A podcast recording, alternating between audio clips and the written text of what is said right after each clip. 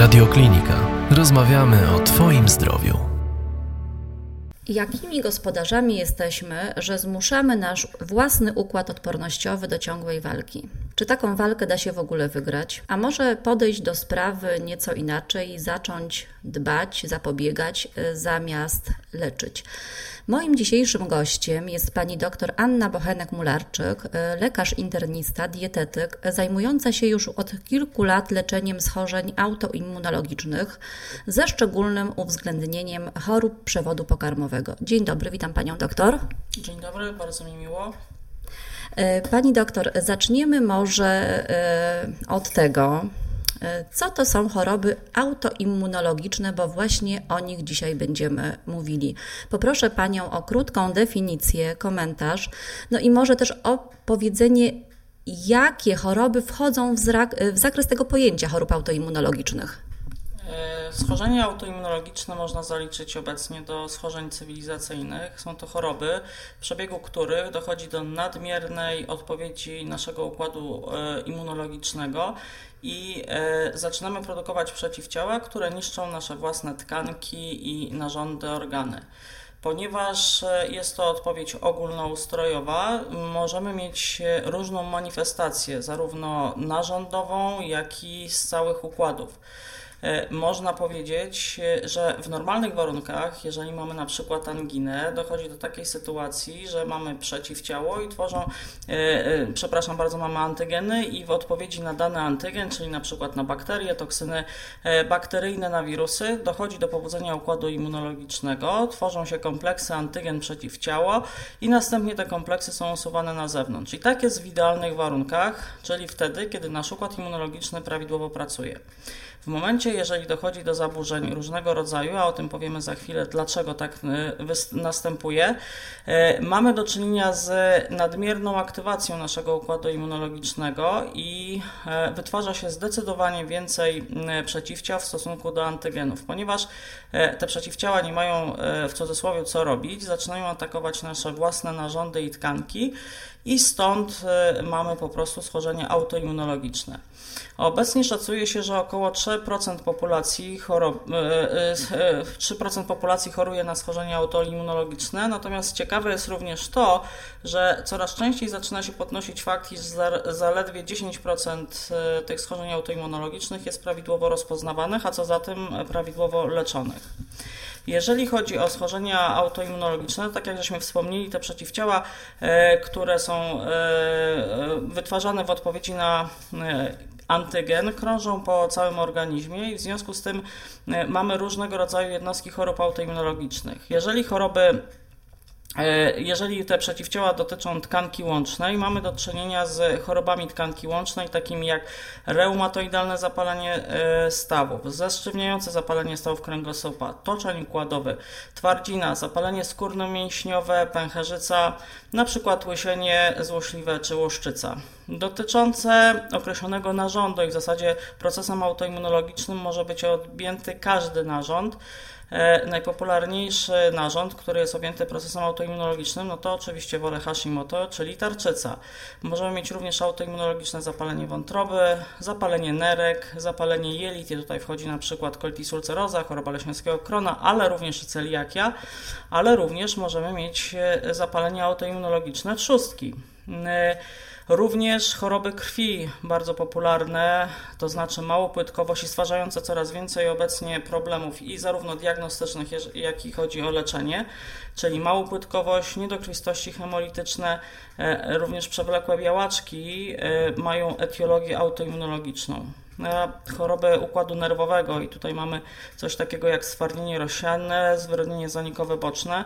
I są to schorzenia, które są bardzo trudno diagnozowalne, późne, a i w zasadzie te schorzenia są nieuleczalne, a chodzi po prostu o to, że wczesna diagnostyka i rozpoczęcie leczenia wydłuża okres e, pomiędzy rozpoznaniem, a w zasadzie trwałym kalectwem. Coraz częściej te schorzenia dotykają też i dzieci już, e, dlatego tym bardziej właśnie ważne jest to, żeby lekarze mieli umiejętność prawidłowego diagnozowania. Tymczasem powiedzmy sobie może o tym, e, jakie są przyczyny powstawania tych chorób. Co się na to składa, bo tych czynników jest na pewno wiele. E, Tak, etiopatogeneza takich schorzeń jest e, bardzo zróżnicowana i tak naprawdę my do tej pory nie znamy żadnego czynnika etiologicznego, który wywołuje i my możemy jednoznacznie powiedzieć, że jest odpowiedzialny za wywołanie schorzeń autoimmunologicznych. E, tutaj wyjątkiem jest celiakia, gdzie mamy ewidentnie e, udowodnione działanie pomiędzy glutenem a zanikiem kostników jelitowych, ale w pozostałych przypadkach my nie jesteśmy w stanie jednoznacznie określić, jaki konkretnie czynnik wywołuje schorzenie autoimmunologiczne. Przypuszczam, że jeżeli ktoś e, poda taki czynnik, to jest na pewno kandydatem do Nagrody Nobla. E, można podzielić tak ogólnie takie czynniki na czynniki genetyczne i tutaj znowu e, mamy do czynienia na przykład z celiakią, gdzie mamy antygeny HLA-DQ8 i HLA-DQ2, które jeżeli występują u ludzi, to te osoby, które mają objawy mogą mieć również celiakię. Możemy mieć takie czynniki środowiskowe, czyli wiadomo, że stres. Stres jest bardzo mm, tutaj podnoszonym czynnikiem, dlatego że w przypadku e, stresu dochodzi do nadmiernego pobudzenia kory nadnerczej do hiperkortyzolemii. E, I to powoduje to, że hormony sterydowe są e, hormonami, które mają znaczenie immunosupresyjne. Skoro mają immunosupresyjne działanie, w związku z tym one będą torowały drogę do nieprawidłowego działania naszego układu odpornościowego. Kolejną rzeczą, i to jest taka ciekawostka, to jest to, że na przykład e, hormony sterydowe potrzebują, wyprodukowane w czasie stresu, potrzebują na przykład do swojego działania tryptofanu, Natomiast e, również tryptofan jest potrzebny do produkcji serotoniny. Jeżeli mamy przewlekły stres, dochodzi do tego, że tryptofan e, więcej jest produkowany e, do hormonów walki, hormonów stresu, w związku z tym mamy przewlekłe niedobory serotoniny i mamy po prostu przewlekłą depresję. No i wiadomo, jeżeli mamy depresję, no to również mamy słabszą odpowiedź immunologiczną i w ogóle cały nasz organizm funkcjonuje o wiele gorzej. Kolejna rzecz jest taka, na przykład niedobory. Wiadomo, że niedobory witaminowe, niedobory mineralne i tutaj takim bardzo ważnym czynnikiem, który ostatnio na całe szczęście jest coraz częściej podnoszony jako główny czynnik odpowiedzialny za e, na przykład odporność, jest, są niedobory witaminy D.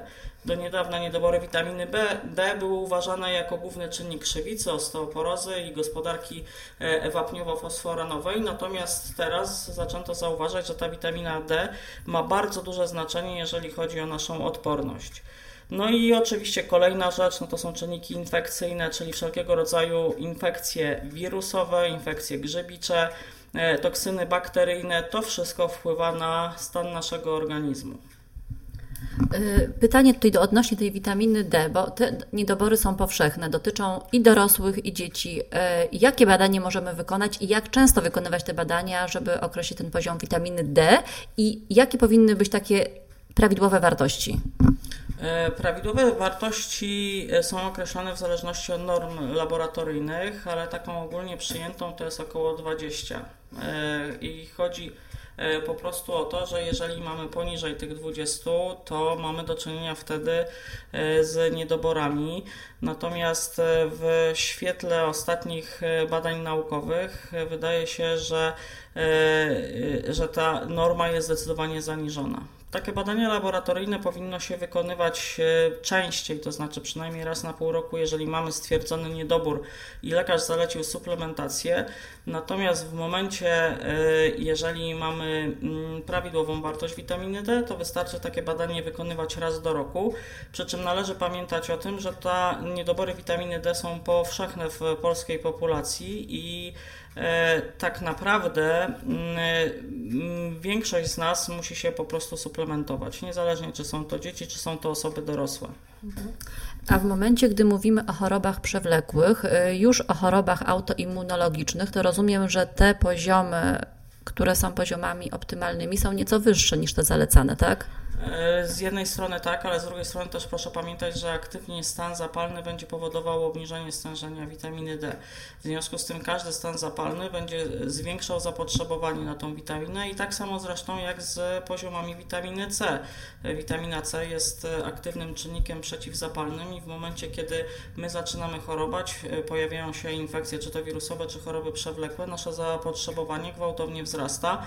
W związku z tym ta ilość suplementacji jest zdecydowanie konieczna chroniczna większa.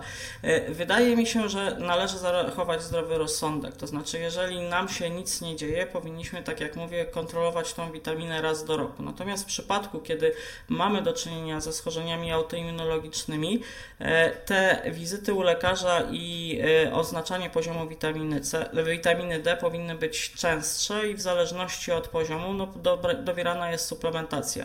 Natomiast e, coraz częściej zaczyna się zauważać nawet wysokie dawki e, witaminy D podawane jednorazowo nawet do 80 tysięcy jednostek na dobę. One u osób, które mają zwiększone zapotrzebowanie, nie są szkodliwe.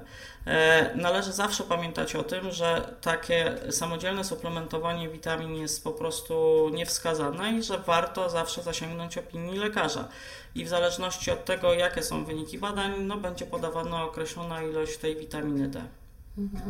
Choroby e, autoimmunologiczne wiążą się też e, ze stanami też niedożywienia, tak? Czyli tutaj też upośledzona jest wchłanialność witamin. E, no, choroby autoimmunologiczne przede wszystkim to wydaje mi się, że one zawsze dotyczą też w pewnym sensie zaburzeń wchłanialności ze względu na to, że zawsze one dotykają w jakiś sposób naszych jelit i zaburzają barierę jelitową, jeżeli te jelita są uszkodzone bądź to procesem zapalnym, bądź też e, są jakieś inne czynniki, które wpływają chociażby na barierę jelitową i na stan naszej mikrobioty jelitowej, no to wtedy będziemy mieli zaburzenia wchłaniania i też jednymi z objawów e, takiego zaburzonego wchłaniania są objawy właśnie niedoborowe. I tak, dokładnie w ten sposób można powiedzieć, że schorzenia autoimmunologiczne zawsze będą E, wskazaniem do tego, żeby tą diagnostykę zdecydowanie powiększyć, chociażby poziom żelaza w surowicy krwi, e, poziom magnezu, poziom wapnia, te wszystkie rzeczy, poziom witamin B12, te wszystkie rzeczy, które mogą de facto wpływać później na stan naszego zdrowia i powodować szereg określonych e, zaburzeń. Mhm. A poziom cynku też między innymi? E, też zdecydowanie tak i poziom w ogóle cynk, witamina C, witamina D to są takie pierwiastki, które i witaminy, tak, które mhm. odpowiedzialne są w sposób bezpośredni za stan naszego układu odpornościowego i w ramach e, szeroko pojętej profilaktyki nawet, to już nie mówię o podawaniu zwiększonych ilości, ale te rzeczy powinny być u nas zawsze w domowej apteczce, bo jednym ze sposobów takiego szybkiego poradzenia sobie ze stanami zapalnymi, ale nawet mówię o takich przeziębieniach, jest odpowiednia suplementacja witaminą C, odpowiednia suplementacja cynkiem. Teraz coraz częściej również się podnosi rolę selenu, który również wpływa e, na nasz układ odpornościowy i te wszystkie rzeczy powinny być brane pod uwagę. Myślę, że taka świadomość, zwłaszcza wśród lekarzy, nie jest jeszcze na razie duża i e, ogromną tutaj rolę e, edukacyjną e, odnoszą tak naprawdę dietetycy, którzy coraz częściej zamiast mówić nam, że powinniśmy jeść pięć posiłków na dobę i prawidłowo się odżywiać, zaczynają zauważać, że człowiek nawet otyły może być człowiekiem głęboko niedożywionym i właśnie to niedożywienie również jest spowodowane brakiem mikro i makroelementów elementów i ma to ogromne, ogromne znaczenie. E, pani doktor, a co e, jeżeli chodzi o kwasy omega-3? Bo one też są bardzo istotne, tak? I też mamy niedobory. E, no, zdecydowanie tak. No, jeżeli my patrzymy po prostu na człowieka jako na taki e, całościowy układ e, wzajemnych sprzężeń zwrotnych, to w zasadzie każdy element powinien być brany pod uwagę. Również kwasy omega-3, ale również niewielkie ilości kwasów omega-6. I prawda, to nie jest tak powiedziane, ale zdecydowanie trzeba o tym pamiętać. Ja pamiętam taką rzecz, którą jeszcze dawno, dawno temu utkwiła w pamięci, jak moja babcia mówiła, dlaczego dziecko w czasie I wojny światowej i II ludzie tak nie chorowali. Dlaczego? Dlatego, że jedli e, smalec. A dlaczego jedli smalec? Dlatego, że nie było pieniędzy na mięso i na inne rzeczy, ale w smalcu jest bardzo dużo ilości witaminy właśnie D i potrzebnych kwasów omega również, o czym się e, do tej pory nie pamiętało. Tak, jeszcze do niedawna pokutował taki pogląd, że margaryna jest bardzo zdrowym tłuszczem, natomiast obecnie wraca się znowu do e, masła, a proszę pamiętać również o tym, że masło odżywia bardzo dobrze kosmiki jelitowe i błędem jest mówienie o tym, że jeżeli człowiek na przykład jest chory na schorzenie autoimmunologiczne, ma e, unikać masła, bo to podnosi poziom cholesterolu, gdy cholesterol jest coraz częściej uważany jako wykładnik stanu zapalnego podobny do OB czy do CRP. E, tutaj, jeżeli my mamy do czynienia na przykład z miażdżycą i obawiamy się tej miażdżycy, to bardziej poziom kwasu moczowego jest wykładnikiem tego, co tak naprawdę nam się dzieje w naczyniach krwionośnych i czy możemy mieć e, niedługo objawy choroby wieńcowej, a nie poziom cholesterolu. Nie bójmy się cholesterolu. Oczywiście tutaj też to wszystko musi być pod kontrolą lekarską, bo z mojego punktu widzenia jako gastrologa jest bardzo ważne to, że e, poziom kwasu, że poziom trójglicerydów i poziom poziom cholesterolu koreluje bardzo z lepkością krwi i przy nieodpowiedniej diecie i przy bardzo dużych wartościach właśnie cholesterolu i trójglicerydów możemy doprowadzić do ciężkiego metabolicznego zapalenia trzustki, które niestety nawet w obecnych czasach często doprowadza do zgonu. Więc tutaj trzeba na to zwracać uwagę i to nie jest tak, że ten poziom cholesterolu nam może bujać pod obłoki, natomiast e, no, taki poziom, który do tej pory był uważany za szkodliwy, no tak naprawdę jest tylko i wyłącznie wykładnik tego, że coś dzieje się w naszym organizmie. Ale proszę też pamiętać o tym, że cholesterol jest potrzebny do tworzenia hormonów sterydowych, które są bardzo ważne również w leczeniu e, schorzeń autoimmunologicznych. No i przede wszystkim cholesterol jest takim lepiszczem, który e, zalepia i ułatwia gojenie. E, I, no i kolejna rzecz również jest odpowiedzialny za metabolizm naszej e, tkanki mózgowej, więc e, ma też dosyć duże korzyści. Naprawdę coraz więcej jest doniesień na to, że to nasze spojrzenie na cholesterol powinno się zmieniać w kierunku takim, że jest to czynnik raczej potrzebny i w umiarkowanych ilościach powinien być jak najbardziej spożywany przez nas. Powiedzieliśmy sobie już troszkę o badaniach. Jakie jeszcze badania laboratoryjne powinniśmy e, wykonywać. wykonywać, tak, i które są wykładnikiem właśnie stanu zapalnego w organizmie. Znaczy, mi chodzi o to, żeby pacjent po usłyszeniu tej sytuacji, e, tej audycji był świadomy tego, że zwyczajne badania laboratoryjne, których powinien domagać się raz do roku u lekarza pierwszego kontaktu, E, da odpowiedź na bardzo wiele istotnych e, zapytań, wątpliwości. Dlatego, że takie laboratoryjne wykładniki stanu zapalnego, które my możemy określić w normalnie w gabinecie lekarskim lekarza pierwszego kontaktu w laboratorium, to jest na przykład podwyższone OB, podwyższone białko ostrej fazy CRP, podwyższone leukocyty, i to, co jest bardzo ważne, że w aktywnej fazie mm, procesu zapalnego podwyższony jest również e, fibrynogen, E, płytki krwi i cholesterol. To tak jak żeśmy mówili, cholesterol jest tak naprawdę wykładnikiem stanu zapalnego. Jeżeli on jest e, coraz wyższy, to powinniśmy się zastanowić, co tak naprawdę się zaczyna dziać w naszym organizmie. E, proszę pamiętać również o takiej rzeczy, że jeżeli podwyższony jest fibrynogen, jeżeli podwyższone są płytki krwi, często dochodzi do powikłania pod tytułem zakrzepica. To jest bardzo taki wyraźny wskaźnik, że coś się dzieje złego w naszym organizmie i nawet nie chodzi tylko i wyłącznie o schorzenia autoimmunologiczne, chociaż tutaj też te wykładniki są podwyższone, ale to jest taki wczesny bardzo rewelator zmian o charakterze nowotworowym, czyli jeżeli młoda kobieta, która zażywa środki antykoncepcyjne, ma nawracającą zakrzepicę, to powinna pomyśleć nie tylko o tym, że bierze te środki, które i natychmiast je odstawić, ale przede wszystkim o tym, czy nie tli się u niej jakiś, e, nie wiem, przypadek e, jakiegoś nowotworu i bardzo taka nasza uwaga onkologiczna powinna być e, w tym momencie wyczulona na to, że może coś się z nami tak naprawdę dziać.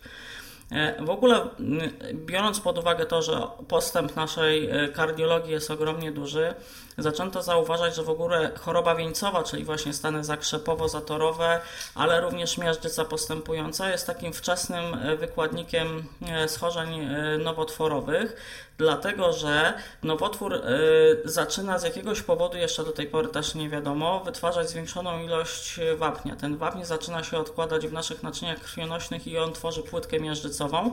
Następnie dochodzi do zawału, udaru. E, na całe szczęście ta kardiologia interwencyjna obecnie jest na tak e, wysokim poziomie rozwinięta, że ci ludzie przeżywają bardzo często, jeżeli wcześniej trafią na, do pracowni koronarograficznej, w zasadzie nie ma nawet e, później śladów blizny pozawałowej. Natomiast jest to takie wczesne ostrzeżenie, że coś może się również dziać, dlatego że z takich badań obecnie wynika, że po 5 do 10 lat od momentu wystąpienia incydentu sercowo-naczyniowego pojawia się właśnie choroba nowotworowa. Wcześniej ci ludzie umierali, natomiast teraz, ponieważ oni są ratowani, e, zaczynają się pojawiać takie doniesienia, że właśnie ta choroba wieńcowa i incydenty sercowo-naczyniowe są wczesnymi objawami schorzeń nowotworowych. Y, też dużo się mówi o tym, y, coraz więcej o tym, y, mówi się o tym, że na przykład łuszczyca, która też jest chorobą autoimmunologiczną, też chorzy na łuszczycę powinni zwracać szczególną uwagę na właśnie te choroby układu sercowo-naczyniowego, między innymi, tak? E, tak, no w zasadzie wszystkie e, ze schorzeniami autoimmunologicznymi jest tak, że mamy jeden główny narząd, który jest zaatakowany nadmierną ilością przeciwciał. I na przykład u pacjentów z chorobami jelitowymi mamy do czynienia z chorobą nasionskiego krona, z colitis ulcerosa, jest łuszczyca i tak dalej. Natomiast te przeciwciała, one krążą i one nie docierają tylko do jednego wybranego narządu, ale one tak naprawdę poza tym główną manifestacją narządową e, no, dotyczą w zasadzie wszystkich możliwych struktur i bardzo często właśnie schorzenia autoimmunologiczne, ale nie tylko łuszczyca, wszystkie schorzenia autoimmunologiczne mogą doprowadzić e, do e, zapalenia e, błony naczyniowej, a proces zapalny jest obecnie uważany jako jeden z ważniejszych czynników powstawania choroby wieńcowej. I procesy gojenia powodują to, że narasta nam blaszka miażdżycowa, ale pod tą blaszką miażdżycową tak naprawdę odbywają się intensywne procesy gojenia, więc ta blaszka miażdżycowa zwęża nam naczynie krwionośne z jednej strony, ona ma dobre działanie, ale z drugiej strony poprzez to, że jest zwężone dochodzi do zaburzeń perfuzji, no i do następowego zawału mięśnia sercowego. I taka jest po prostu etiologia choroby wieńcowej. Czyli po prostu kompleksowe prowadzenie to musi być pacjenta e, z chorobami autoimmunologicznymi i współpraca lekarzy wielu specjalności tak naprawdę. E, zdecydowanie tak. Natomiast ja ze swojej praktyki zaczynam zauważać, że świadomość możliwości istnienia schorzenia autoimmunologicznego u lekarzy pierwszego kontaktu jest zdecydowanie większa niż na przykład jeszcze 5 czy 10 lat temu. I to jest bardzo e, dobry sygnał, bo na przykład pacjenci z taką chorobą jak leśniowski kron albo colitis ulcerosa, zanim trafią do mojego gabinetu, to obecnie od momentu pierwszych objawów do powiedzmy sobie takiej objęcia go specjalistyczną pacjenta opieką medyczną mija obecnie około półtora roku. Dawniej ci pacjenci chodzili naprawdę po 5-6 lat i nikt nie był w stanie powiedzieć im, jak w zasadzie powinno się takich pacjentów leczyć. Wiadomo, że y, z pozycji lekarza pracującego w Warszawie, mającego dostęp do najnowocześniejszych metod diagnostycznych, ja sobie mogę tutaj różne rzeczy pomówić, natomiast y, kłopotem jest na przykład lekarz, który ma ileś pacjentów, pracuje na prowincji, nie ma możliwości diagnostycznych bardzo dużych i tutaj bardzo poprawił się poziom w ogóle spostrzegania i możliwości oceny jako, jako możliwe potencjalne istnienie schorzenia autoimmunologicznego. I tutaj ogromny y, ukłon w stronę kolegów, którzy naprawdę bardzo, ale to bardzo no, podnieśli swój poziom diagnostyczny. Z mojego punktu widzenia naprawdę jest zdecydowanie lepiej niż było jeszcze niedawno.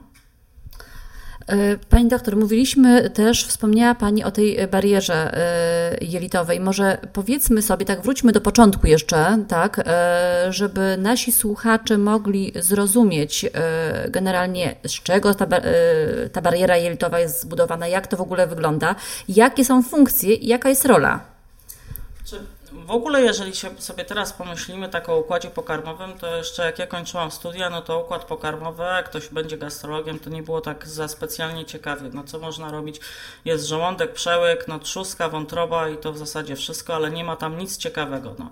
Natomiast obecnie coraz częściej zaczyna się zauważać, że e, jelita są tak naprawdę największą e, barierą działającą świat zewnętrzny od tego, co znajduje się u nas e, w środku. W związku z tym zaczęto te jelita coraz bardziej badać i okazało się, że w jelitach znajduje się na przykład aż 70% e, układu odpornościowego. To jest jedna rzecz. Druga rzecz jest też taka, że jelita mają bardzo dużą funkcję taką kierowania różnych substancji ze środowiska zewnętrznego do naszego organizmu, czyli jeżeli na przykład pojawią się jakieś substancje, które są niepożądane, to właśnie w jelitach odbywa się ten wstępny proces rozpoznawania, czy coś jest szkodliwe, czy coś jest nieszkodliwe. W związku z tym jelita pełnią funkcję ochronną i chronią zarówno przed toksynami, jak i patogenami ze środowiska zewnętrznego. No wiadomo, że jeżeli ktoś coś zje, no to to jedzenie musi być następnie zaabsorbowane do naszego organizmu, do naszego krwiobiegu. W związku z tym, no mm, tutaj nie trzeba tłumaczyć, że jelita biorą udział w trawieniu, wchłanianiu składników odżywczych, e, jak również płynów, elektrolitów z pożywienia, e, jak również e, mają ogromną rolę w fermentacji błonnika do związków, którymi odżywiają się bakterie jelitowe. No bez tego te bakterie jelitowe u nas nie miałyby w ogóle racji bytu.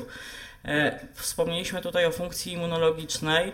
One wydzielają odpowiednie przeciwciała i też e, minimalizują ryzyko zakażeń. Czasami też powodują e, samodzielnie jelita poprzez komórki odpornościowe to, że bakterie, które dostają się do jelit są tam po prostu dezaktywowane.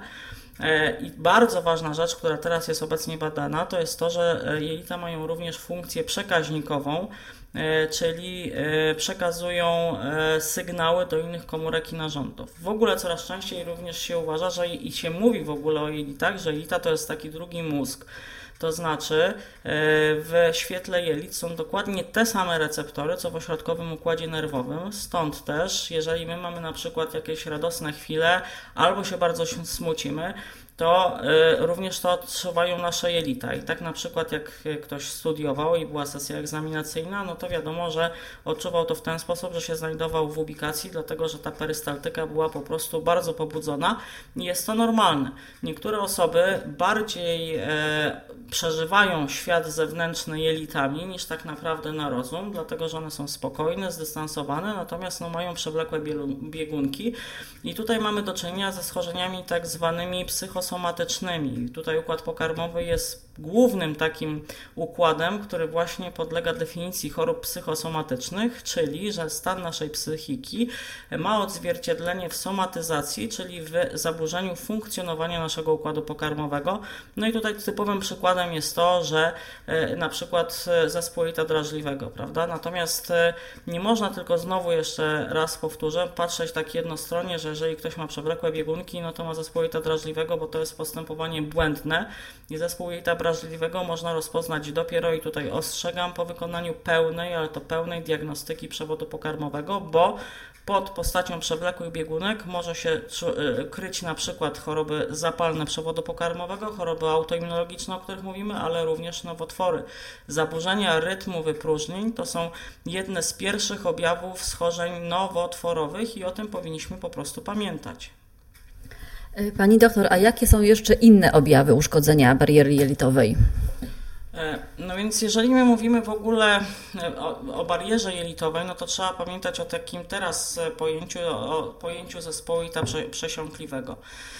Bo my żeśmy mówili tak bardzo ogólnie na temat bariery jelitowej, ale bariera jelitowa no, składa się przede wszystkim z komórek nabłonka, czyli z enterocytów, e, z połączeń białkowych między nimi e, i z na przykład bakterii jelitowej. Biotom, czyli zbiór bakterii, które istnieją w naszych jelitach, odgrywano bardzo, ale to bardzo ważną rolę, chociażby w takim przekaźnictwie pomiędzy poszczególnymi narządami, o czym my e, tak dużo nie wiemy, ale to bakterie czasami są takimi posłańcami, które informują poszczególne narządy o czym, co, co się tak naprawdę dzieje.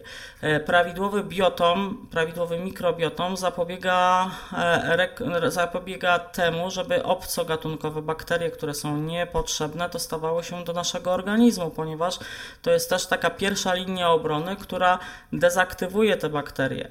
E, natomiast w skład bariery jelitowej wchodzą jeszcze immunoglobuliny A, to są immunoglobuliny wydzielnicze, które są ciągle produkowane i e, tak naprawdę są na samym początku przekazywane z mlekiem matki, dlatego tak bardzo ważne jest, żeby karmić piersią. Natomiast pełną zdolność wydzielniczą, jeżeli chodzi o te immunoglobuliny A, e, my osiągamy dopiero około 12 roku życia.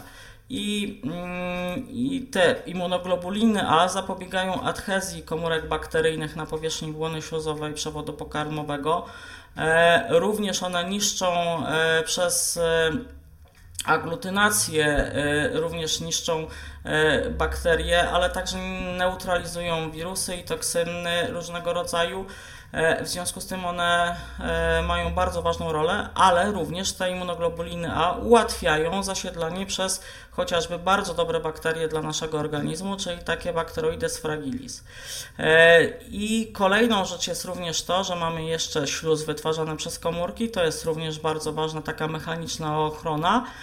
Znajduje się oczywiście w barierze jelitowej tkanka nerwowa i tkanka mięśniowa, czyli te wszystkie czynniki muszą prawidłowo działać, żebyśmy mówili o prawidłowo działającej e, barierze jelitowej, tak?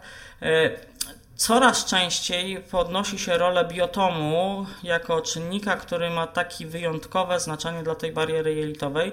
Ja tutaj też chcę przestrzec, bo zaczynam obserwować bardzo niepokojące zjawisko, to znaczy e, nadrozpoznawalności zespołu SIBO w stosunku do faktycznych istniejących warunków, dlatego że SIBO to jest taka rekolonizacja bakteryjna, czyli że bakterie, które nie powinny się znajdować na poszczególnych e, układu pokarmowego, wskutek różnego rodzaju zaburzeń, jeszcze raz podkreślę, zaburzeń, wędrują do innych pięter układu pokarmowego, no i tam dochodzi do różnego rodzaju niekorzystnych, w związku z tym e, ich e, działań powstają objawy niekorzystne. Natomiast proszę pamiętać o tym, że takiej rekolonizacji nie byłoby, gdyby była prawidłowo, prawidłowa wydolność trawienna przewodu pokarmowego, czyli przewód pokarmowy prawidłowo funkcjonował. Chodzi mi tutaj na przykład o gruczoły wydzielania y, wewnętrznego, takie jak wątroba, jak trzustka, jak dwunastnica. Y, no, samo nawet nieprawidłowe jedzenie będzie również prowokowało występowanie zespołu SIBO, a mianowicie po to mamy otwór gębowy, ślinę i gruczoły ślinowe, żeby to było wykorzystywane. Jeżeli my w trakcie pożywienia e, od razu popijamy, to my pomijamy w ogóle fazę głowową, czyli wstępne nadtrawianie e, cukrów, białek i tłuszczów. W związku z tym te nieodpowiednio przygotowane składniki pokarmowe wędrują dalej do przewodu pokarmowego. E, w związku z tym enzymy trawienne zawarte w soku trzustkowym, w soku dwunastniczym i w żółci nie nie są w stanie prawidłowo strawić tych wszystkich rzeczy i nieprawidłowo strawiony pokarm wędruje dalej do przewodu pokarmowego. No i co się dzieje? Jest ciepło, przyjemnie, pojawiają się bakterie jelitowe, procesy fermentacyjne i sami sobie po prostu na własne życzenie fundujemy zespół SIBO. W związku z tym, zanim my tak naprawdę będziemy leczyli tylko i wyłącznie zespół SIBO, proszę pamiętać o tym, że on się skądś bierze i najczęściej są to e, przyczyny leżące w nas samych i to my możemy bardzo ładnie wpłynąć bez żadnych leków, bez żadnych antybiotyków e, i również suplementów, które kosztują bardzo dużo pieniędzy. E, I proszę pamiętać jeszcze o jednej rzeczy, że naprawdę zespół SIBO jest objawem zaburzeń współistniejących w nas i te najpierw trzeba leczyć zaburzenia, tak jak, jak zawsze, tak? Plus jednocześnie oczywiście wpływać na zespół SIBO. E, proszę pamiętać również o tym, że każde zakażenia wirusowe, inwazje pasożytnicze, zakażenia grzybicze, takie jak kandydoza, będą sprzyjały właśnie e, zaburzeniom e, bariery jelitowej. I tak jak żeśmy już mówili na samym początku, stres psychologiczny, hiperkortyzolemia i immunosepresja ma negatywny wpływ bardzo na mikrobiom jelitowy. E, no i też pamiętajmy też o samych jelitach, bo to jest mój ulubiony temat, a o nim bardzo mówimy, ale o samych schorzeniach zapalnych jelit, czyli chorobę jeleśniowskiego krona, kolkisłoceroza, celiaki. To są wszystko rzeczy, które będą powodowały zaburzenia, jeżeli chodzi o barierę jelitową. Do tych schorzeń jeszcze na pewno wrócimy, ponieważ będziemy rozmawiać o poszczególnych schorzeniach podczas naszych kolejnych audycji. Y, pani doktor, tak podsumowując jeszcze, Jakie zalecenia, tak odnośnie profilaktyki, dałaby Pani tak ogólnie naszym słuchaczom? Mówiliśmy już o tym właśnie, że w jamie ustnej tak naprawdę rozpoczyna się trawienie, a więc powolne jedzenie, nie popijanie po posiłkach, e, tak, no unikanie stresu, na ile to jest możliwe, tak, bo czasami jest to niemożliwe. Jakie jeszcze takie ogólne zalecenia co do profilaktyki? No, profilaktyka to tak jak w ogóle no, przede wszystkim zachować zdrowy rozsądek. Trudno powiedzieć w ówczesnym świecie, żeby człowiek się, tak jak pani redaktor wspomniała, nie denerwował, e, chodził po łące, wąchał kwiatki, tak się po prostu nie da żyć. Natomiast no, trzeba zdecydowanie minimalizować ryzyko, a minimalizowanie ryzyka polega również na takim ogólnie pojętym well-beingu, tak? Czyli my musimy dbać o siebie, ale nie być egoistami, tylko po prostu dbanie o siebie polega na tym, że od samego początku, jak wstajemy, powinniśmy zachowywać taką pozytywną energię, raczej nie narzekać, starać się nie narzekać. Trzeba spożywać posiłki w spokoju, to jest bardzo ważne. To znaczy, wyłączamy wtedy wszelkiego rodzaju nośniki elektroniczne, czyli telewizory, laptopy, komórki. Staramy się, żeby cała rodzina usiadła przy stole, nawet jeżeli są małe dzieci. Myślę, że takie nawyki wprowadzone od samego początku będą owocowały później zdrowym młodym pokoleniem pokoleniem. E, jemy powoli, nie popijamy to jest bardzo ważne, żeby nie popijać w trakcie jedzenia, dlatego że to pozwala na działanie odpowiednich enzymów trawiennych. W ogóle, jeżeli wstajemy, to powinniśmy zacząć dzień od dwóch szklanek wody wypitej, przygotowanej i to nie dlatego, żeby zapełnić żołądek i żeby nam się później nie chciało jeść, tylko e, po to tą wodę pijemy, żeby enzymy trawienne, które się wydzielają na nowo, działały po prostu już na tak zwanym czystym e, przewodzie pokarmowym pokarmowym, żeby resztki po poprzedniej nocy, po, po, po nocy i po poprzednim dniu resztki pokarmowe zostały wypłukane i dopiero po jakichś 15-20 minutach zasiadamy do posiłku. Tak jak mówię, jemy powoli, gryziemy, staramy się gryźć.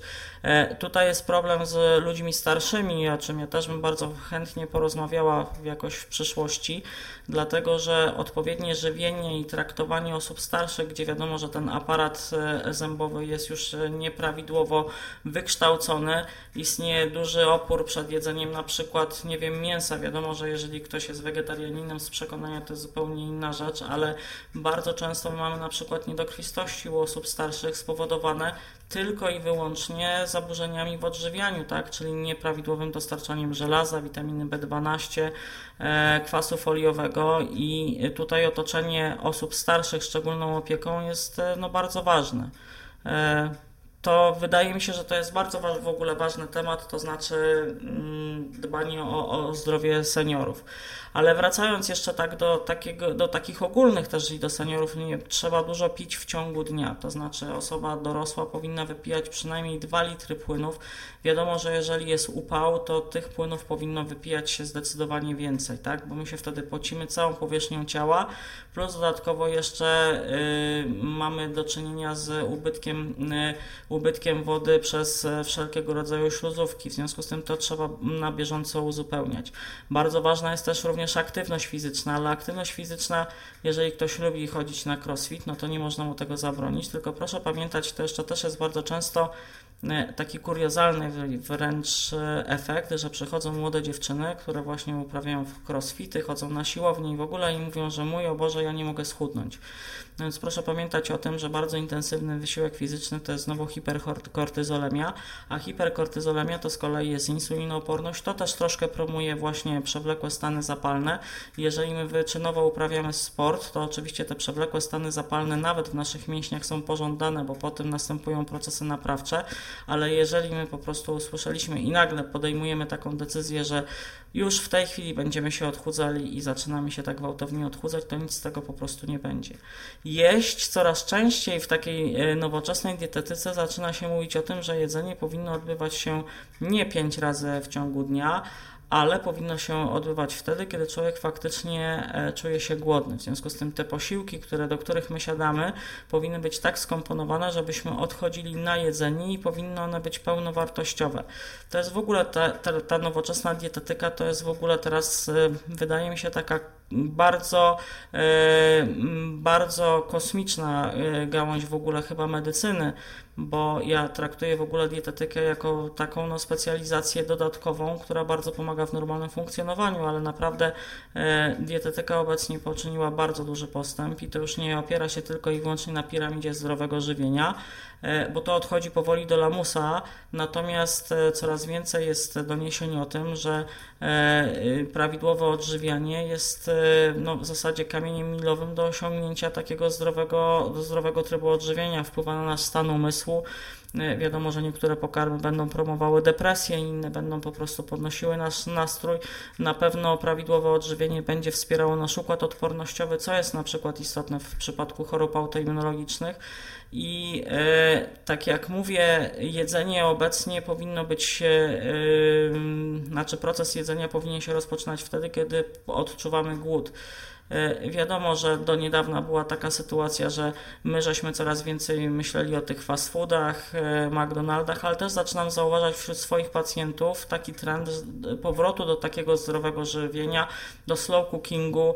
E, zaczyna się to robić coraz bardziej popularne. Ta metoda obróbki termicznej przyszła do nas, nie wiem, około 10 lat temu ze Stanów Zjednoczonych, ale znowu wrócę do moich dziadków, gdzie moja mama, jak się pochwaliłam wolnowarem kolejnym, powiedziała po prostu dziecko, jak dziadek był chory, babcia gotowała e, rosół przez 20 godzin i dawała taki wywar do picia dziadkowi i było od razu lepiej. W związku z tym to jest po prostu, my musimy obserwować i powrócić w pewnym sensie do takiego e, żywienia, które było kiedyś, gdzie wiadomo było, że mamy czas na to, żeby ugotować. Proszę też pamiętać o czymś takim, co jest mało uchwytne, o takiej energii przekazywanej również e, pokarmom, które my spożywamy i temu, co my robimy. Jeżeli wkładamy w dane pożywienie serce, robimy to z troską o naszych bliskich, ale również i o siebie. I tutaj znowu przypomnę taką rzecz, że trzeba być dobrym dla siebie, to mamy zdecydowanie większą możliwość tego, że ten pokarm będzie prawidłowo przyswojony, że będziemy mogli z niego odnosić same korzyści, że będzie po prostu mniej objawów niepożądanych. Zdecydowanie odradzam szybkie jedzenie, e, fast foody, stołowanie się w restauracjach, które po prostu e, no nie do końca spełniają wszelkiego rodzaju tam normą, prawda? Tak mi się wydaje, że takie właśnie jedzenie w domu w obecności rodziny jest po prostu najfajniejszą formą, jaką my możemy sobie e, e, zagwarantować, jeżeli chodzi o, o spożywanie pokarmów. I na tych właśnie zaleceniach zakończymy naszą dzisiejszą rozmowę. Moim gościem była pani dr Anna Bochenek-Mularczyk, lekarz internista, dietetyk, która od e, wielu już lat zajmuje się leczeniem schorzeń autoimmunologicznych, do których jeszcze będziemy wracać w kolejnych audycjach. Dziękuję. Dziękuję bardzo, bardzo mi było miło.